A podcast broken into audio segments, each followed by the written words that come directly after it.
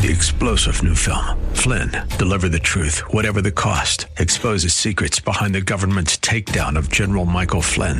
Flynn knew what the intel world had been up to. He ordered the first audit of the use of contractors. This set off alarm bells. He told the truth. He was the most dangerous person for Donald Trump to hire. They had to get rid of Flynn. Flynn, deliver the truth, whatever the cost. Available now. Watch it today. Go to salemnow.com. Salemnow.com.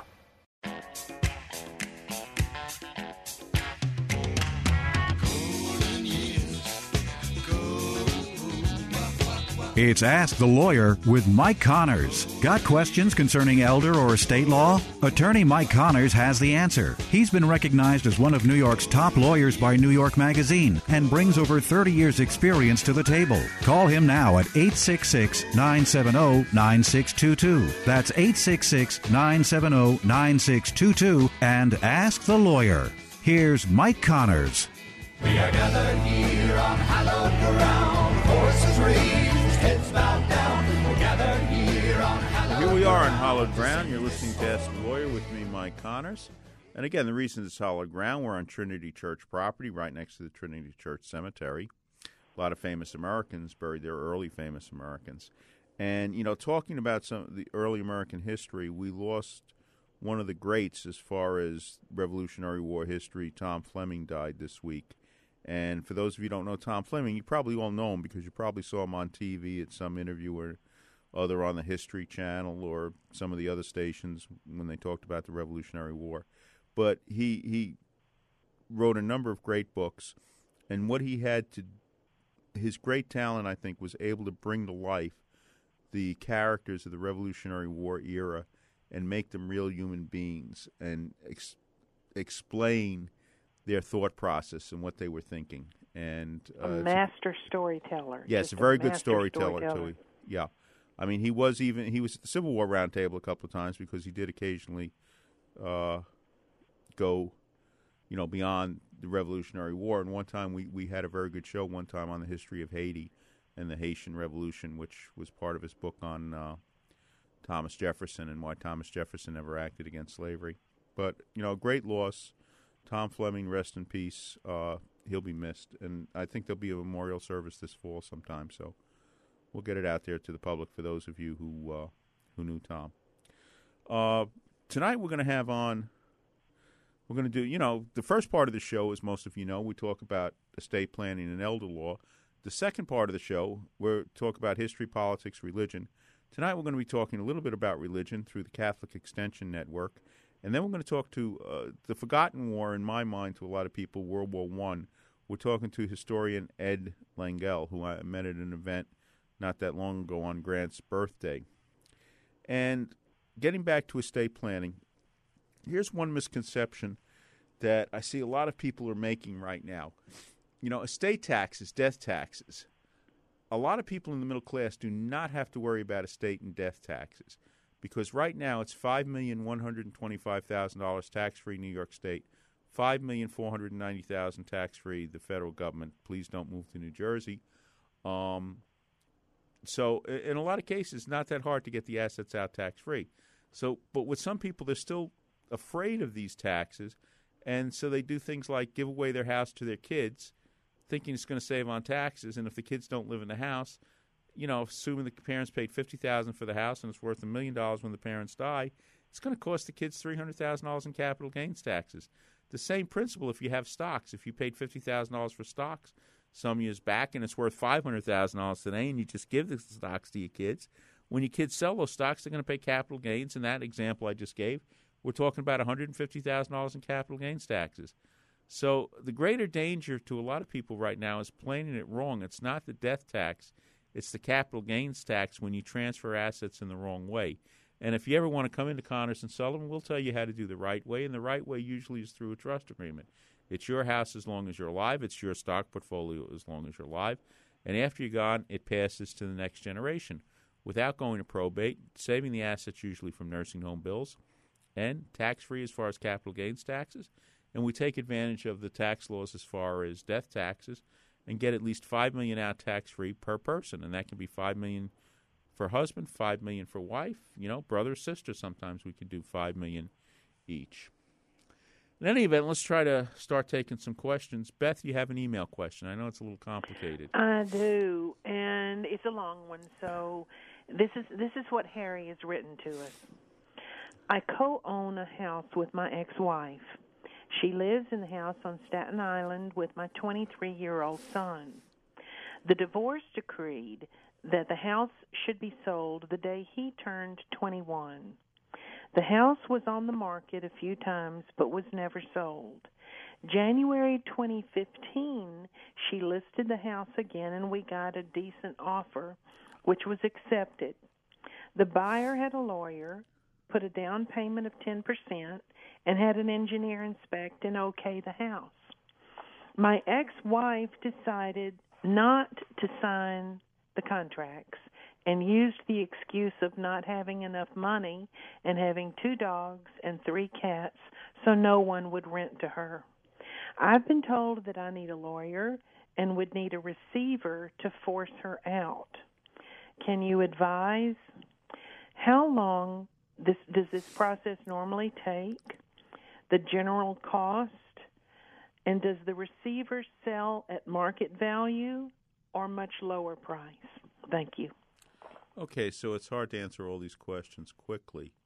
The one thing is obviously you need a lawyer, Harry, because otherwise your wife's going to stay in the house forever, or your ex-wife. And you know, to have whatever two cats and three dogs, or three dogs and two cats, is not a legal excuse. She signed an agreement saying she would sell the house when your son turned 21. He's now 23. If you'd let her sit there, she's going to sit there forever. So you do need to get a lawyer. Now, you know, I we usually don't practice uh, divorces or post-divorce separation agreements or uh, division of property, but obviously you have rights. You can see a lawyer. One of the, the rights, one way you can go through it is what we call a partition action, that you both, you and your wife, both own the property, and you can force a sale of the property. Now, it's a little bit about playing chicken because nobody wants the property to go up for auction, but including your wife. But one of the things you would have the opportunity of doing, if you can get somebody to back you up a little bit, you own 50% of this house. so let's say it's worth $500,000. All you have to do is bid $250,000 and you can buy the, the whole house. So you can keep a general market floor if it goes to an auction and you think the referee, the prices are not high high enough to meet your satisfaction, you can go in and bid since you have 50% equity. And the thing is, what you got to do is push your wife. Maybe a lawyer should serve her with papers or whatever on an action for petition, or maybe you go back to the judge who uh, was in charge of the divorce and you ask him for judicial intervention, you know, to, to settle the matter. But in any event, you need to get a lawyer, serve your wife with papers so she gets a lawyer, and maybe between the lawyers and the parties, something could be worked out. And as far as how much it cost, unfortunately, if your wife, you know, fights you day one to end, it's going to be expensive and it's going to take time. And the court system works in an exceedingly slow manner. And it's not worth it to your wife to go through court, and it's not worth it for you to go through court. But you at least got to get the ball started, otherwise, your wife's going to sit in the house forever. Hopefully, the value of the real estate has been going up in the last couple of years, but I know Staten Island hasn't been going up as much as the rest of the city. So, you know, you do need to get a lawyer. You do need to do something because if you sit around and do nothing, your wife's going to sit in that house forever, and it might be that your son may end up with that house, and you'll never see, you know, any part of it. And by the way, if you have any questions about estate planning or elder law, you can always give us a call, or you can email us. And our email answer, it, our email, I'm sorry, is the answer at connorsandsullivan.com. Connorsandsullivan.com. The answer at connorsandsullivan.com. We answer all our email questions. Occasionally, we don't answer them on the radio, obviously, because we can't get enough information to answer the question properly. If you want to give us a call right now, the phone number at the studio right now is 1 866 970 9622. 1 866 970 9622. Again, you can email us at the answer at connorsandsullivan.com. And by the way, if you're emailing us, you might, always you may also want to check us out on Facebook. Beth, how do they do that? Um, if you have a Facebook account, look for us, Ask the Lawyer with Mike Connors on Facebook, and you can do that search and you'll find us. And then like our page, and then you know on your news feed you'll see who's coming up, and also you'll get our um, old the it'll how to get to the podcast, but also our old interviews. Um, that we have a we have them on YouTube, and you can click right there and listen to them. And some of them are very very interesting. Yeah, I mean some some of my favorite interviews are L.Q. Jones, the great character actor. You know, who's in the Wild Bunch, Ride the High Country, and about 400 TV shows, and including a dozen Gunsmokes or whatever. Uh, again, that was L.Q. Jones. He was also in Casino with uh, Robert De Niro, and he, he, tells a very funny story about that. And upcoming, we have a Tuskegee Airman, Colonel Brown, and he's going to be talking about the time he was doing a raid over Austria, was shot down, captured by the townspeople, very harrowing experience, and he was better off, and he eventually was better off going to a German prisoner of war camp where he said he was reasonably well treated, maybe better treated than he was in some places in the United States at the time. And, you know, a lot of people don't remember the history, but the, the United States services, military services during World War II was segregated. And, you know, it's hard to believe, and I mean, it was 70 some odd years ago, but that's really not that long a time period. But the United States military, the United States Army was segregated in World War II. So it's a little bit of history, and we're going to be talking to uh, Colonel Brown next week. Now, later on, we're going to be talking, we're going to have some actors on.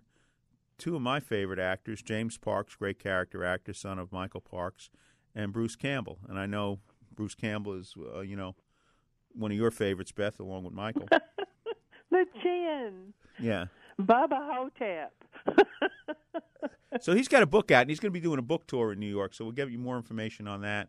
I think next, probably the the week of the uh, twelfth. He's going to do a book tour, I think, in, in New Jersey on the 14th. So on the 12th, we'll have him on our show, and he'll tell you where he's going to be in uh, New Jersey on, you know, August 14th. Okay, so we're running past our time a little bit. You're listening to Ask the Lawyer with Mike Connors, accompanied by his wife, Beth. And we'll take a short break and be back in a few minutes, and then we'll be talking to Ed Lengel about World War I and Catholic Extension.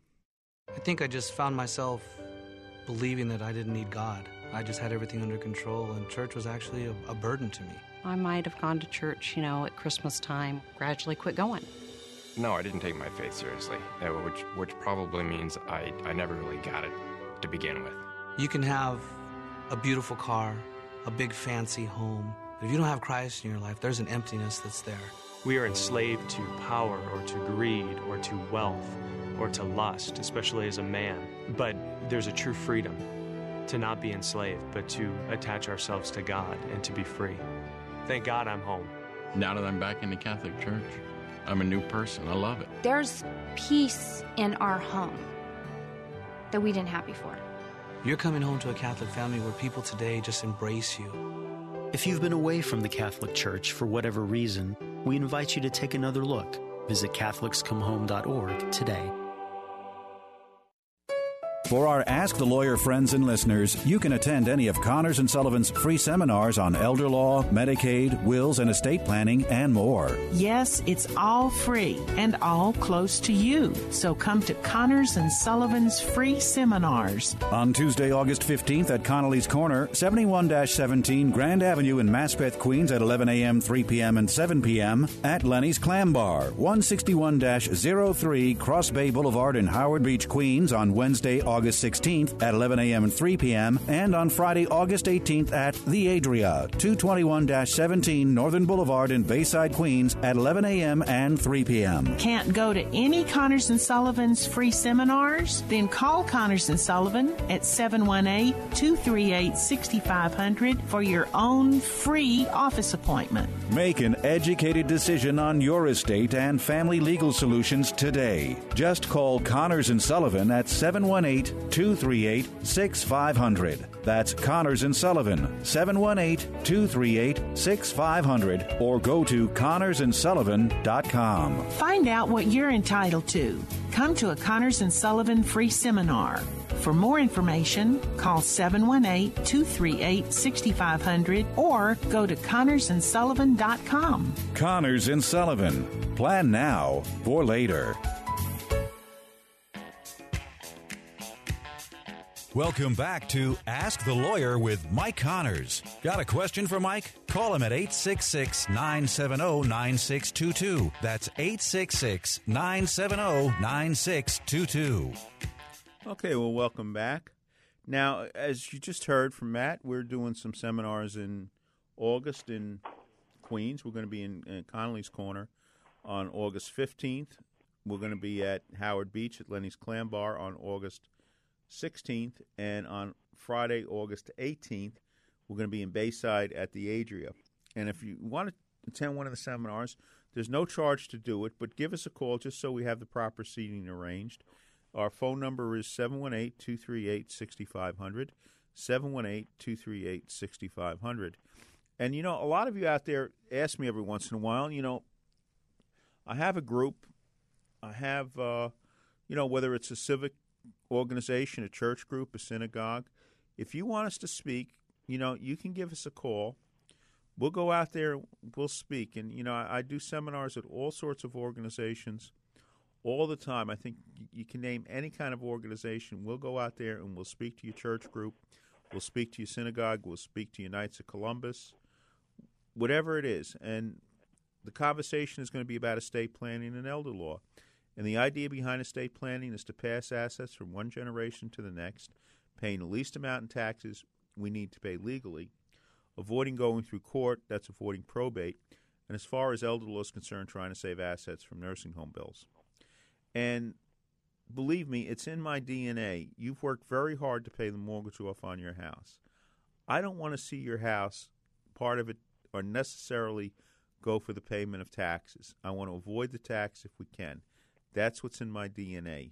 Let's not have your family pay taxes. I don't want to have your house lost to nursing home bills. And of course, that's one of the greatest dangers today. People come into the office all the time. I'm worried about my kids paying too much in taxes. Meanwhile, they got a house that's worth 800, 900, a million dollars, and it's at risk for nursing home bills. The average cost of a nursing home right now in New York is approaching $15,000 a month. Believe me, there are a lot of nursing homes that are charging more than that in Manhattan. That is $500 a day. And a lot of middle class families, if you don't plan in advance, can very easily be bankrupted. And if you do want to plan in advance, come to see us at Connors and Sullivan. We'll try to put a plan together for you. There's no one right answer for everybody. But if you own a house, you want to avoid probate. You don't want to have to go through court after you're gone. You don't want to have to pay taxes.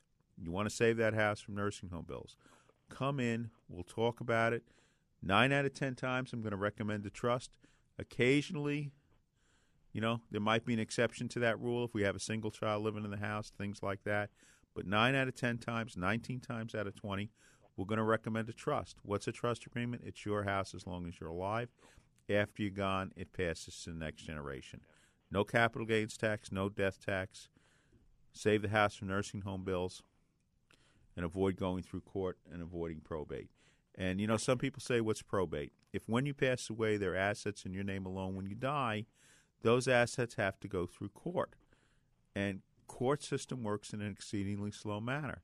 It's just the nature of the beast. You don't want your heirs, your relatives, to have to go through court. You want them to avoid having to go through court, and that's avoiding probate. And again, if you want to talk to me or one of the other attorneys at Connors and Sullivan, give us a call at 718 238 6500. 718 238 6500. All right, Beth, are you, go, are you going to go to any of the seminars this time around?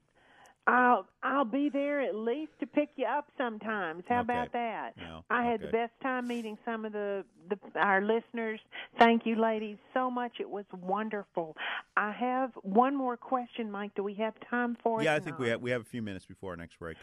Here, here was it was one of the church ladies, and I promised her I'd what she went she came she was coming home from work and she saw the the police tape all around the door of her of one of her neighbors. Her neighbor had died in the house and evidently had had been in the house about 3 weeks before anybody realized that she had passed away. Um and you know it her affairs were not in order um and basically the the lady she said what on earth? She was very very upset. What can i do? What what should i tell somebody to do? And if there's somebody that's living obviously the, the lady lived by herself what as a community should we do to help these people? I don't know. That's a, a hard question. You know, it seems way too often we get a phone call that somebody's passed away in an apartment or a house and nobody knew about it for three weeks, three months. Um, it happens more than I'd like to talk about. And I don't know. Sometimes if you see a neighbor, if they're elderly, and even if they're not elderly, if you don't see them for a while, maybe just check. I mean, I we we have a case right now in Manhattan. Poor lady passed away, and uh, she was there, I think, for a couple of months, and you know now there are maggots coming out of her apartment, going into the next few apartments. So it's sad. You know, there are people out there that uh, don't have anybody to check on them, and, if you have the opportunity to check on your neighbor, please do that. And of course, one of the things, and I mean, this is the business side of it, and that's all I can really address it sometimes you know, if you have a will, if you have an executor under your will, it'll be easier to take that tape, that seal off the apartment than if you don't. Because in some cases, that seal goes across. If you don't have relatives that are cooperative, we don't have a will. It may take a very long time to get that seal removed. And, you know, bad things can happen, let alone just some things can be ruined, you know, in the, uh, in the apartment. Sometimes pets end up in there that nobody knew about because they were hiding when the emergency workers came in there. You know, a cat maybe is hiding in the corner and nobody knows there's a cat there. Uh, you know, but one of the things is have a will. That's the first step. How we can all probably do a better job on, on checking on our neighbors and all do a better job of trying to help each other. And if you don't hear some, you don't hear of somebody, you know, call, do something. And I know you know, even in our office sometimes we say, well, let's check on somebody we haven't heard from them. And it's always a little strange because you don't want to knock on somebody's door and bother them for no reason. But at the same time, we need to check.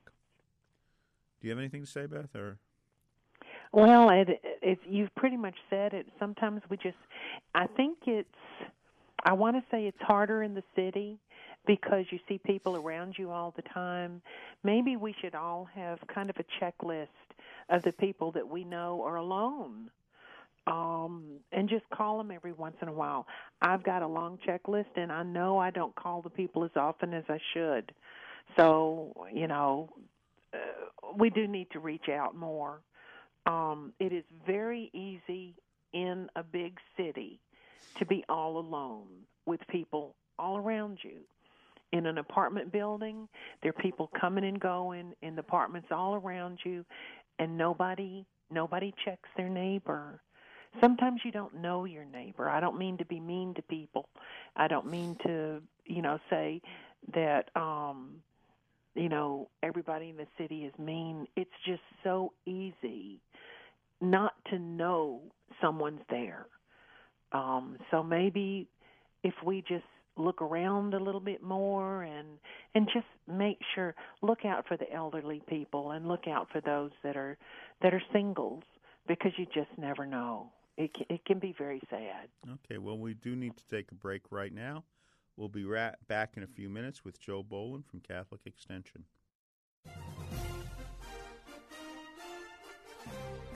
Hello, this is Father Frank Pavone of Priests for Life. The pro life movement is winning. One of the signs of progress is the growing mountain of medical evidence that abortion harms women, men, and families. Even researchers who identify themselves as pro choice are coming to this conclusion and publishing their research. Abortion advocates try to hide and bury this information. But so much of it continues to come out that their efforts to hide it will not succeed much longer. Abortion really destroys itself. The more it continues, the more it reveals itself as an enemy of the human family. Those who advocate abortion say they care about women's health. But if they do, then they will have no honest rationale for ignoring the harm that abortion does.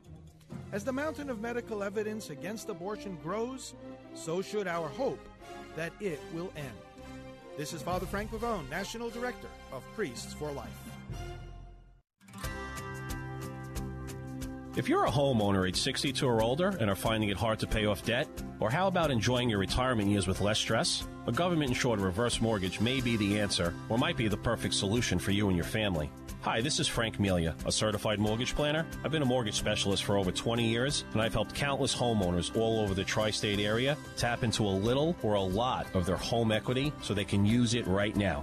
Whenever I sit down with a homeowner, the number one question asked is always which reverse mortgage option is best for me and my family. I personally will help you decide which reverse mortgage program is best for you.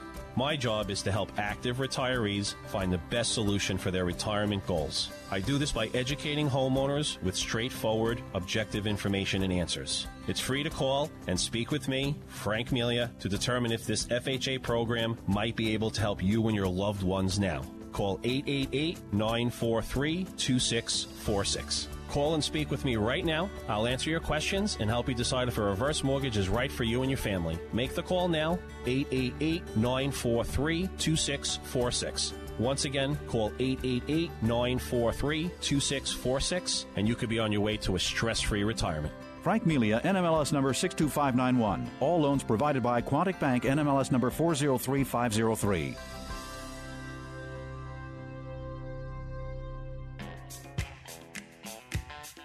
Welcome back to Ask the Lawyer with Mike Connors. Welcome to the Connors Corner segment of Ask the Lawyer. You know, sometimes you think you know of every possible Catholic organization that's around, but every once in a while something comes up that you never heard about. And that's what we're going to be talking about now. We're talking to Joe Boland, Vice President of the Mission at Catholic Extension. How you doing today? I'm doing great, thank you. Okay, so what is what is your organization? What is the uh, the mission of Catholic Extension? Catholic Extension's been around for about 112 years. It was founded in 1905, and it exists to build churches in the United States and to strengthen the Catholic Church in the poorest regions of, of America, regions that we would refer to kind of as, as missionary territory, uh, places like the bush country in Alaska and uh, Native American reservations, uh, rural communities in the deep south. And so uh, some of these um, places that don't have the same type of institutional and philanthropic strength as you would find in Catholic communities in, in larger cities and uh, more suburban areas of the country. And so, what we do is, is work with dioceses um, throughout the country to help strengthen the Catholic Church. And one of the things that we're most proud of is that we have helped build and construct over these past 112 years over 12,000 churches and church facilities uh, throughout America. And incidentally, I was um, reading an article uh, that I came across and found out that there are 12,000 Dunkin' Donuts restaurants in the United States. So if you need any kind of point of reference about the sheer impact, the magnitude of that impact that Catholic Extension has had on the Catholic Church throughout the country, think about all the Dunkin' Donuts you see. And, and I know in my neighborhood, they're on every corner and that's uh, we've actually built more uh, Catholic churches in the United States than there are Dunkin' Donut restaurants. If that gives uh, the listeners a visual, uh, and so the the work of Catholic Extension is very significant, um, especially over these past 100 years. We've really been a um, very very impactful organization uh, for the life of the Catholic Church in the United States. Now, what is a mission parish? Yeah, um, well, really, we would uh, define a, a, mission parish as, as one of those places that, that can't stand on its own two feet. Um, uh, you know, kind of to put it plainly, in that really they're serving the poor. And um, in many communities, they cannot even afford to pay for the salary of a priest, say, uh, or a woman religious, a nun who might work there, or to perhaps, uh, in some places, keep their lights on. The uh, average mission parish that we help, and we help about a thousand communities uh, every year. Uh, their average collection on a Sunday might be somewhere between 250 and 300 dollars a week. Uh, so that's not enough to kind of keep the operation going. And so what Catholic Extension does uh, with many of these parishes, it's just one facet of our work, uh, is to help ensure that the church can be present in these very, very uh, poor communities throughout the United States because that's where the future, uh, in many respects, of the Catholic Church is going to be is, is going to come from is from some of these smaller poor communities. Uh, when Catholic Extension was first founded um, over a century ago, many of those poor communities that we helped were poor communities in, in New England and in the Northeast and in the Mid Atlantic.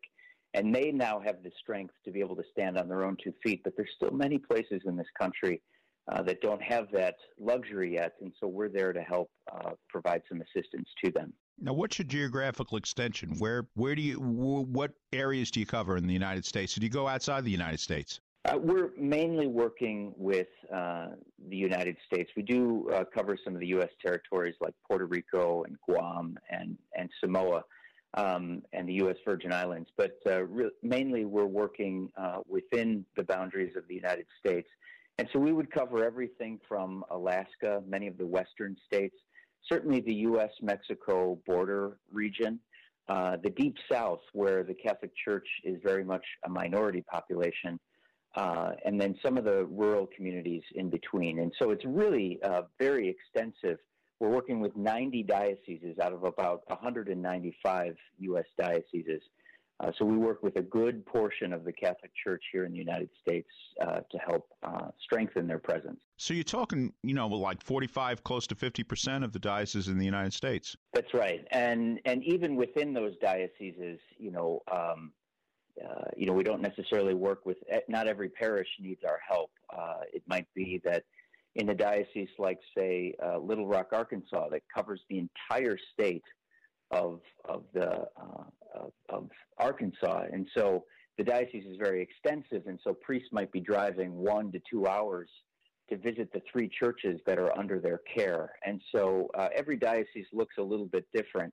Uh, but oftentimes, what they have in common is that they're very geographically extensive, and so that while they might have some churches that are doing fine in their city, out once you get outside those cities and out into some of these uh, you know more mission or rural areas that's where Catholic Extension really provides support. Now, a lot of our listeners are interested in history. How did your organization get started? That's a very good question, and it's um, it is very much connected to the history of the Catholic Church in the United States. Really, what had happened uh, around the turn of, of last century, around uh, the early 1900s, is that the church, the Catholic Church in the United States, was declared by the Vatican as no longer officially a mission territory, meaning that uh, a lot of the dollars and a lot of the support that we were receiving from the European church for so many years uh, was no longer going to be there.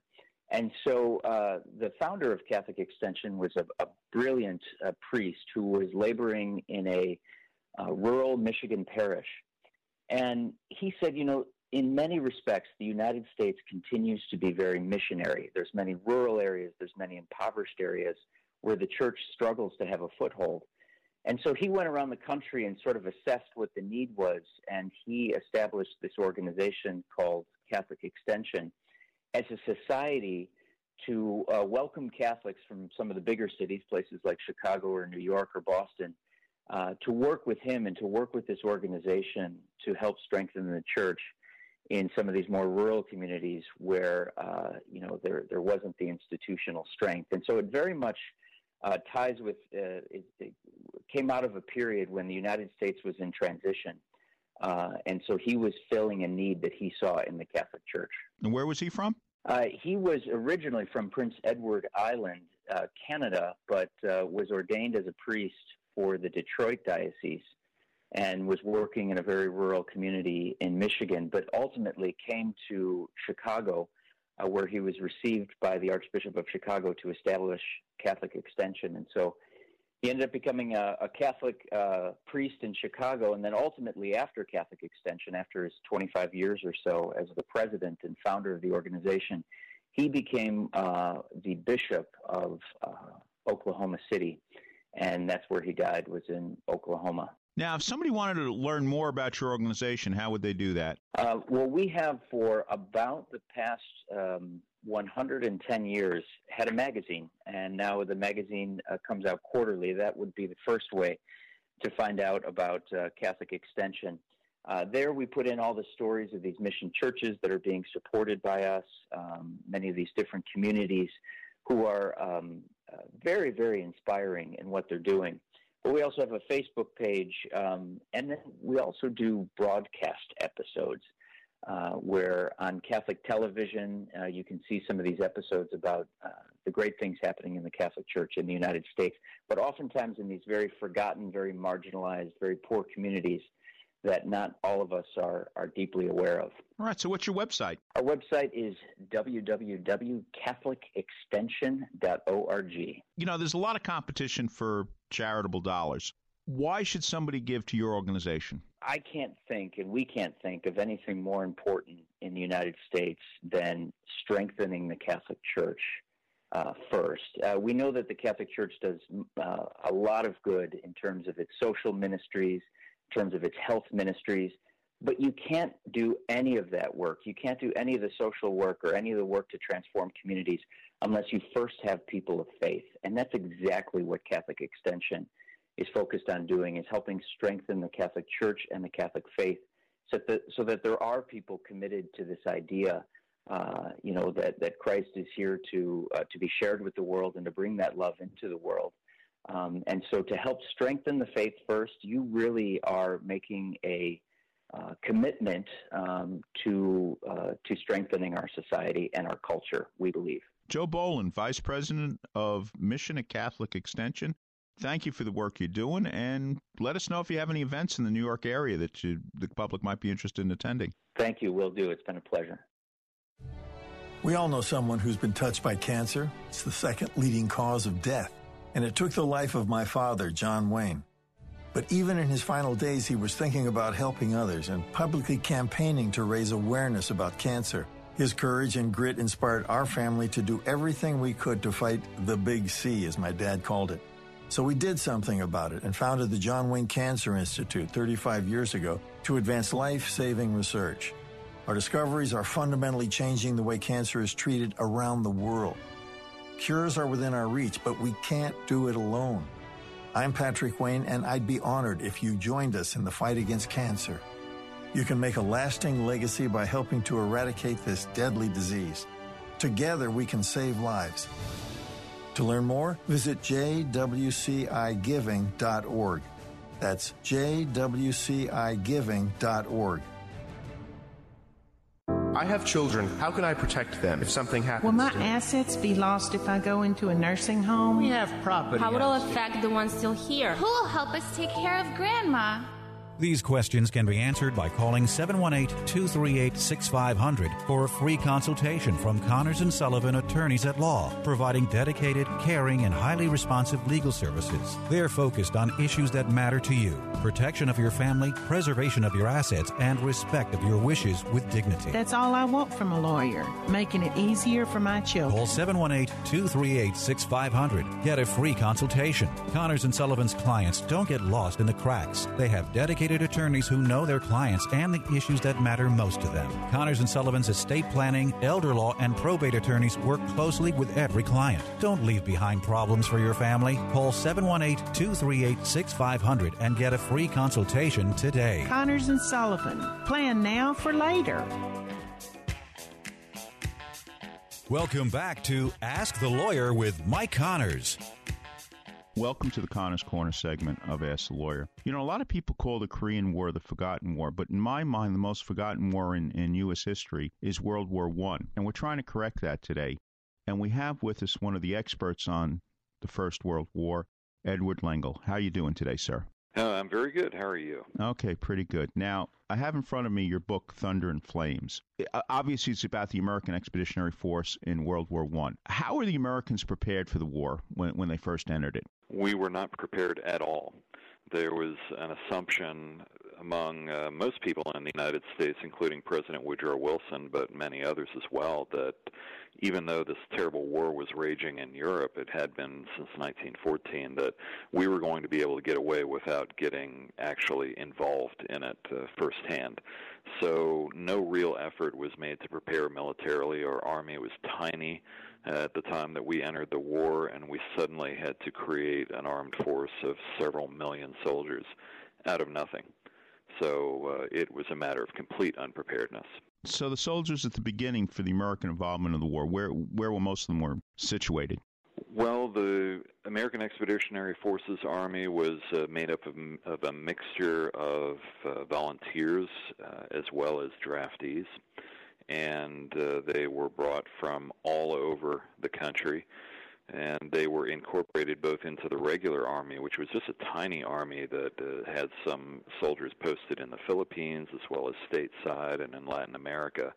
Uh, but they were also formed into a number of uh, larger National Guard divisions, particularly the 77th Division, called the Statue of Liberty Division, the New York National Guard, and uh, they were uh, tr- they were f- forced into a framework that really wasn't ready to hold them, uh, and trying to create these divisions out of nothing.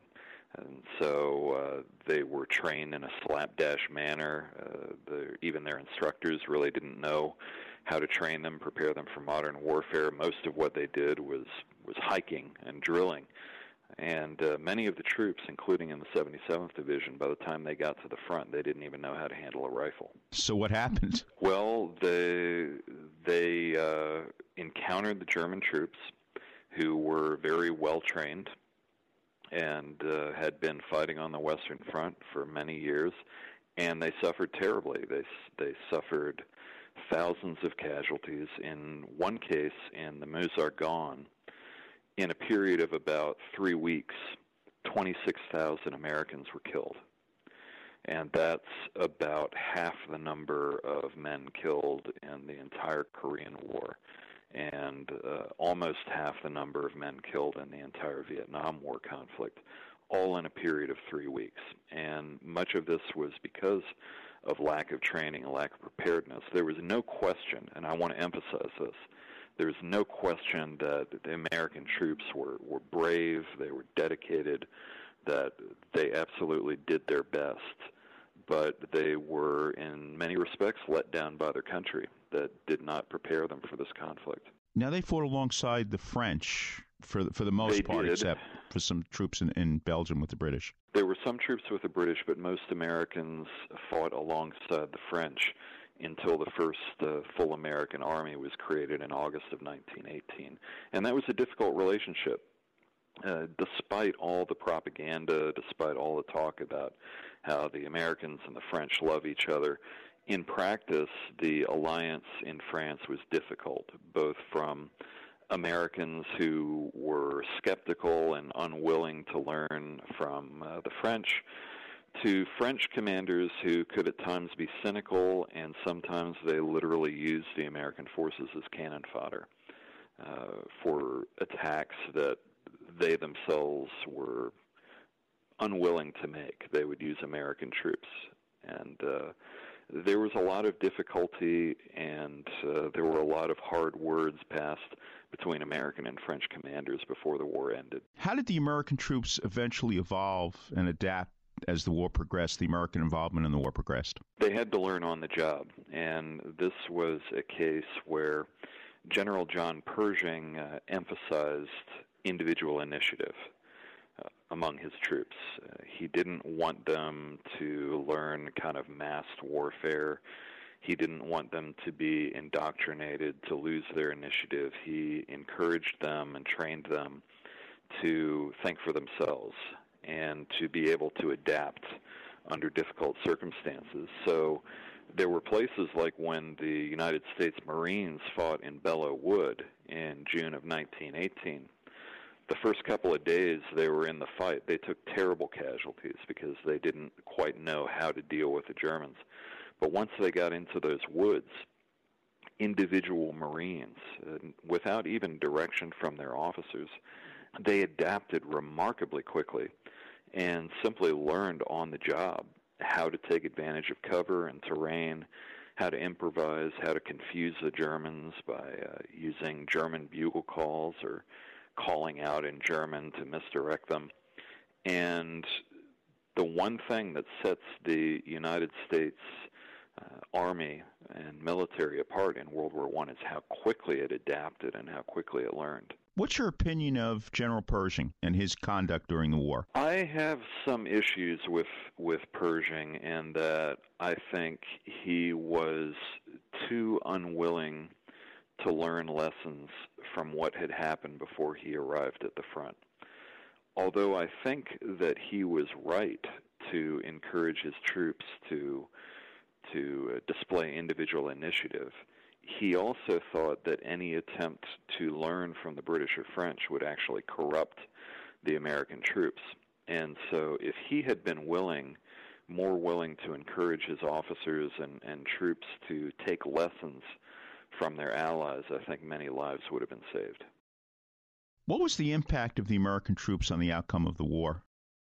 I think they had a tangible impact. I don't think that they actually won the war.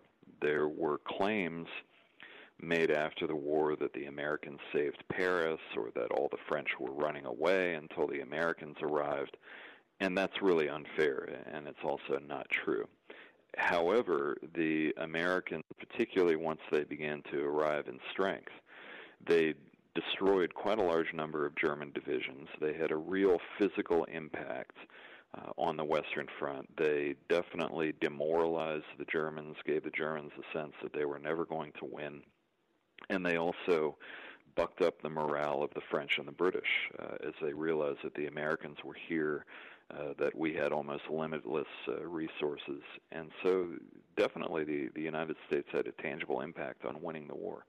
Why did the Germans surrender when they did? Well, the whole global situation was looking terrible for them. Uh, all of their allies had collapsed by the fall of 1918.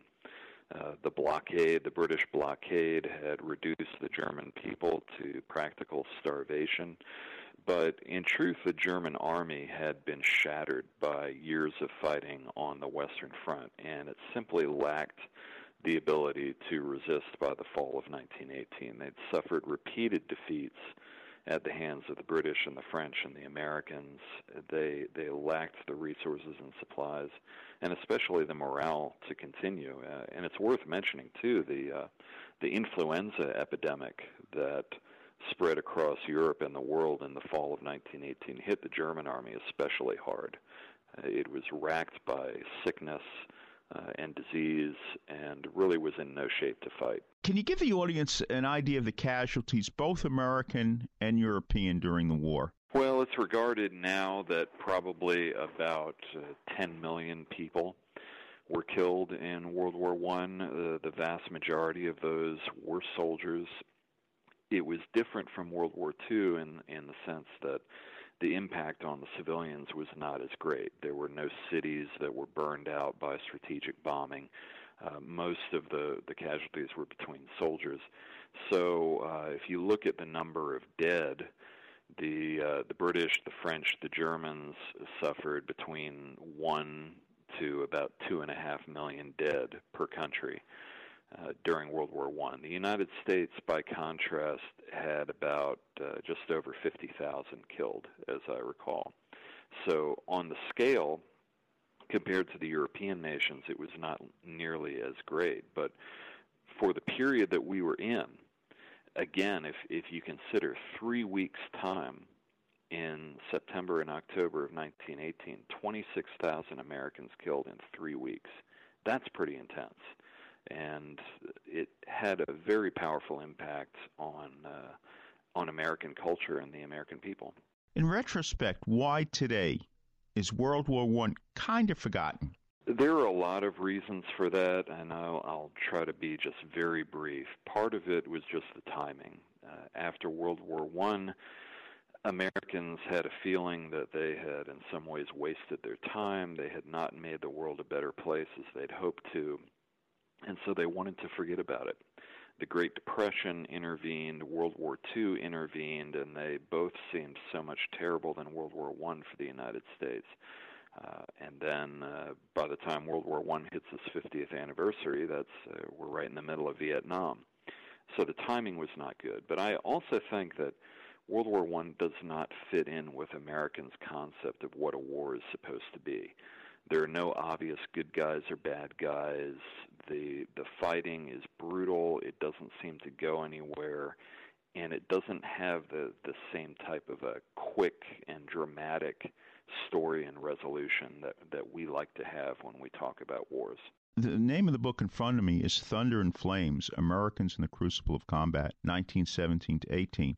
You're working on another book about uh, World War One. I'm working on a book about the Lost Battalion, but it's in particular about four men with New York City and World War One as a backdrop. There were three Medal of Honor recipients, Charles Whittlesey and George McMurtry, who both fought in the 77th New York Division. And uh, there's also Corporal Alvin York, who was involved in the same action. And then the journalist Damon Runyon, uh, who was one of the first journalists to report what happened in the Lost Battalion, which was uh, several companies of uh, troops, mostly from New York City, who were surrounded in the forests of France by German troops in October of 1918, attacked on all sides for five days, and they refused to surrender. And it's it's just a great human story. The book in front of me again is Thunder and Flames Americans in the Crucible of Combat, 1917 to 18, by Edward Lengel, our guest on Connor's Corner. And thank you for sharing your thoughts on history. My pleasure. Thank you. Okay, well, again, thanks to Mr. Lengel talking about World War One. And you know, like I had no idea until we had the conversation that uh, the United States lost 26,000 men in three weeks. Did you know that, Beth? I didn't. I, I know, I like most people know very little about World War One. From to my mind, it was always the war that should never have been fought, and uh, I guess it set the scene for World War Two. So it was always just a hideous war to me. But I don't know much about it. You know, I'm not a fan of President Wilson. I'm not a fan of that whole early era of the 20th century. Um, it's just just tragic, tragic that it was ever fought. Now, next week we're going to be focusing a little bit on World War II, and our interview next week is really one of the most remarkable people I've ever spoken to. And I listen, we've spoken to a lot of remarkable people on the show, but you know, 92 years old, World War II pilot, shot down, captured by the Axis powers by the Austrians, and He's got a great story to tell, and that's going to be next week. Colonel Brown of the Tuskegee Airmen. I guess David Kincaid is telling us to say goodnight. Bye bye. Here on hallowed ground to sing this soul away. We are gathered. We are gathered here on hallowed ground. Voices raised, heads bowed down. We're gathered here on hallowed ground to sing this soul away.